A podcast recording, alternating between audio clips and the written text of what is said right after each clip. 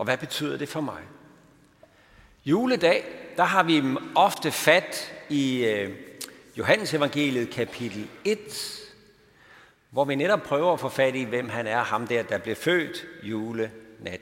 Og han skriver sådan, Johannes, om Jesu fødsel.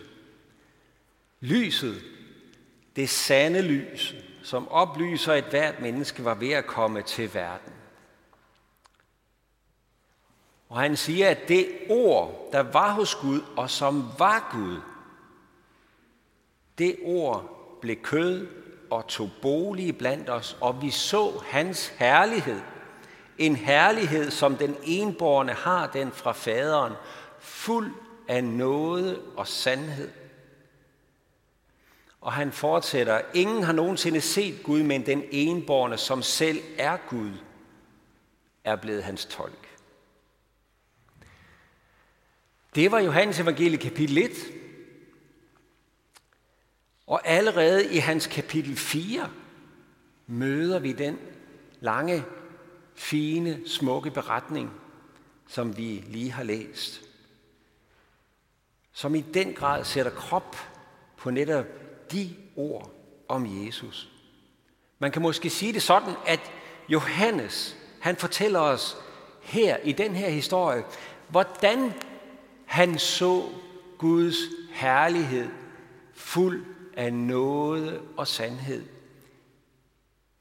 Hvordan han så den herlighed spille sig ud i den måde, Jesus mødte mennesker på. Johannes han fører os ind i det allerhelligste. Det nye tempels allerhelligste i den her beretning. Så spørger du måske, hvor fik du lige det med templet fra? Ja, det får man måske ikke umiddelbart øje på. Men spørgsmålet om templet, om hvor Gud bor, og hvor man kan finde Gud, det ligger lige under overfladen i samtalen, også selvom kvinden bevæger sig lidt frem og tilbage og forsøger at komme lidt udenom. I det gamle testamente er drikkevand, rent vand, klart vand, et billede på det liv, der udspringer af Gud selv. Gud er en kilde med levende vand. Og de gamle profetier, de talte om, at når Messias, når frelseren kommer, så skal der flyde en kilde med levende vand ud fra templet i Jerusalem. Det var det billede, de tegnede, ligesom at bjergene skulle skilles nærmest, og så skulle der komme en kilde med levende vand, der skulle flyde ud til jordens ender, og alle folkeslag skulle inviteres med ind for at drikke af kilden med det levende vand. Og det er den her historie, der løber som en understrøm i samtalen mellem Jesus og kvinden ved brønden. Og det er den her historie, også kvinden får øje på undervejs. Og hun begynder at få Messias på nethinden, som hun godt har hørt om. Og det er den her historie, der fører hende ind i det allerhelligste for at drikke af det levende vand til sidst. For det er Jesus, Messias, Guds herligheds tolk, den levende Gud selv, der har sat sig lyslevende ved hendes side. Vi så hans herlighed fuld af noget og sandhed. Fuld af noget. Det vil sige på latin gratia, altså fuld af gratis adgang. Fuld af barmhjertighed, fuld af åbenhjertighed. Guds herlighed fuld af nåde. Jeg ved ikke, om vi i dag, når vi hører den her tekst, som vi kender så godt, kan fornemme, hvor dyb og hvor rystende dyb i virkeligheden og grænsesprængende den her nåde, den her gratis adgang, den har været i den her måde, som Jesus møder den her kvinde på. For det første, så var det jo sådan før, at hvis man ville søge Gud, så skulle man jo finde templet, så skulle man ned til templet i Jerusalem for at finde ham. I den her historie er det Gud selv, der opsøger et menneske, der ikke engang har spurgt efter ham. Som Jesus siger et andet sted, jeg er kommet for at opsøge og frelse det fortabte. Fuld af noget. For det andet, så henvender Jesus sig til en fremmed kvinde. Det var uhørt i samtiden. Man skulle gå omkring far eller, eller husbunden, hvis man skulle snakke med en kvinde. Men Jesus behandler hende som en ligeværdig, viser hende respekt. Han behøver ikke at gå om af nogen andre. Han ser hende i øjnene som en ligeværdig. For det tredje, det var ikke bare en fremmed kvinde, det her. Det var en virkelig fremmed kvinde. En samaritaner, en af dem, som jøderne holdt sig på lang afstand fra, og som ikke havde adgang til templet. Man kunne sige, at det var en vantro af fjendeæt, hvis man havde skulle sætte det i boks. Jesus sætter sig ved hendes side, som var han hendes bror, fuld af noget. Og for det fjerde, Jesus henvender sig til en kvinde, som tydeligvis ikke hørte til i flokken af de ærebare kvinder, for de havde været ude ved brønden tidligt på dagen, mens solen endnu ikke stod deroppe i middagshæden og bagte ned. Hun var alene der ved brønden, og det var hun, fordi hun havde en grund til at undgå de andre kvinders fordømmende blikke. Den situation havde ikke været svær for disciplen eller for Jesus at afkode. Og den videre historie afslører, at Jesus også udmærket godt vidste, hvordan hendes historie med landsbyens mænd havde været. Alligevel, så slår han ikke blikket ned og går i en stor bue udenom hende, ligesom andre gjorde. Men han viser hende respekt, ser hende i øjnene, indlader sig i en ligeværdig samtale med hende, og lader hende endda få lov til at bide lidt af ham. Fuld af noget. Vi så hans herlighed fuld af noget og sandhed. Nåden er til at tage at føle på, skal jeg hilse at sige. Nåden, gratia, gratis adgang. Det er rammen om det hele. Men ved I hvad? Sandheden, det er vendepunktet i historien. Sandheden. Vendepunktet i den her historie, det er der, hvor Jesus sætter fingeren på det ømme punkt. Der hvor Jesus sætter fingeren på det, der havde drevet den her kvinde ud til brønden i middagsheden for at undgå alle de andre og deres fordømmende blikke.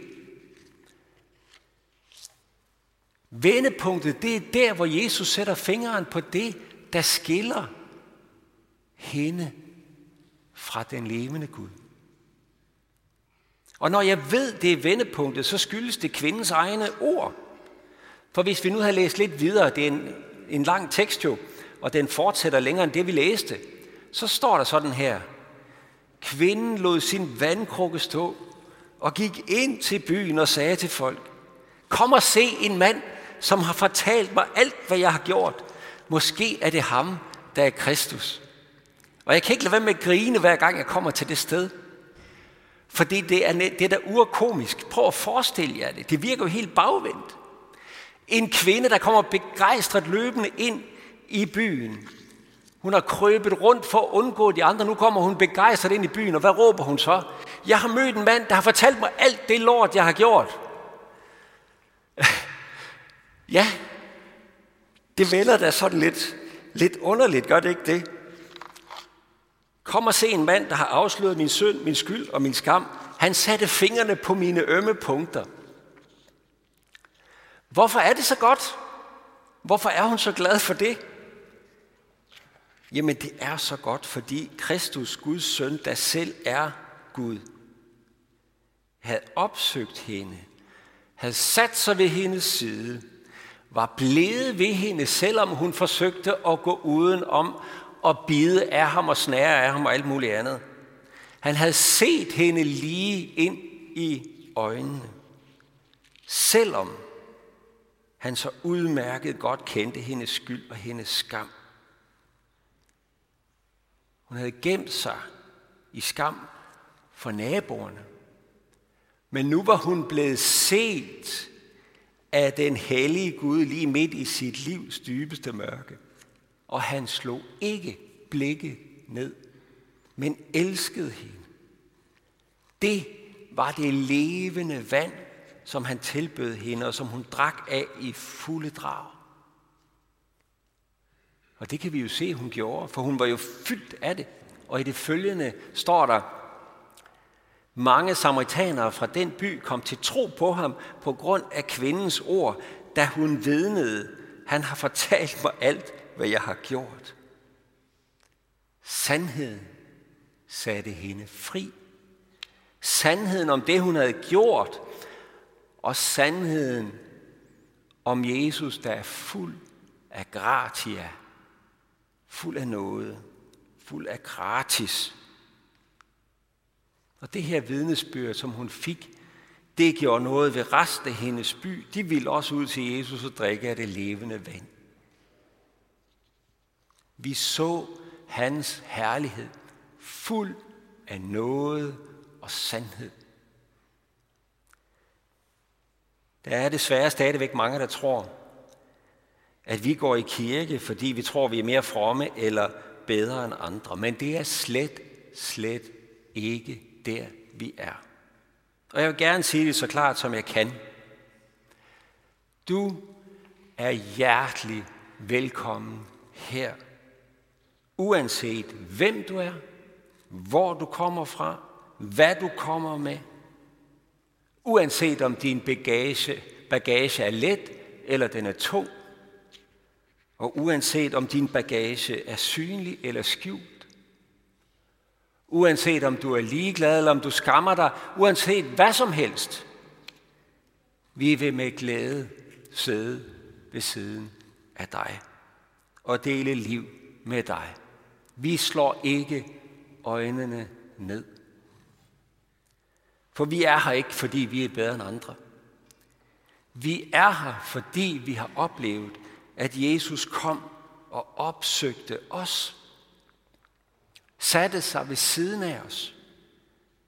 Og ja, så satte han fingeren på vores ømme punkter. Det gjorde han. Han sagde, Jan, jeg har været nede i din kælder. Jeg har godt set alt det rod, der er der. Det, du skammer dig over. Det selviske, det urene, dine nederlag, jeg har været der og set det alt sammen, og jeg tog det endda med på korset, for at det ikke skal skille os ad. Jeg tog ansvaret. Jeg blev det offerlam, der bærer verdens synd for dig. For sådan elskede Gud verden, og lod sig føde, og lyset kom ind i mørket i Jesus Kristus. Sådan elsker Gud dig og mig, og sådan møder han os lige midt i vores kældermørke – for at føre os ud af det og ind i sit underfulde lys til et nyt liv, til en ny begyndelse. Det er derfor, vi er her.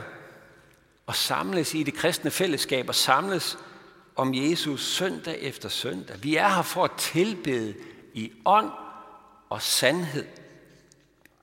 For at drikke af Guds klare, rindende tempelkilde og spejle os i hans nåde og i hans sandhed. Vi er her for at bøje os under hans dom. Vi er her for at møde søndernes forladelse. Vi er her for at nyde hans barmhjertige nærvær og for at få styrke til at gøre op og vandre i hans lys. Når vi om lidt skal fejre nadver, så kan vi gå ind i det allerhelligste. Det er tilbedelsens centrum. For her mødes nåden og sandheden. Her kommer Jesus med sit blod udgydt for mig. Her kommer jeg med alt, hvad jeg er, inklusive min mørkeste kælder. Her kommer jeg for at drikke af livets kilde til evigt liv. Og her ser jeg lige ind i hans herlighed, fuld af noget og sandhed. Lov og tak og evig ære være dig, vor Gud, Fader, Søn og Helligånd, du som var, er og bliver en sand, treenig Gud, højlovet fra første begyndelse, nu og i evighed. Amen. Så vil vi rejse os og tilønske hinanden netop det, vi har været sammen om. Hvor Herres Jesu Kristi nåde, Guds, vor Fars kærlighed og Helligåndens fællesskab være med os alle. Amen.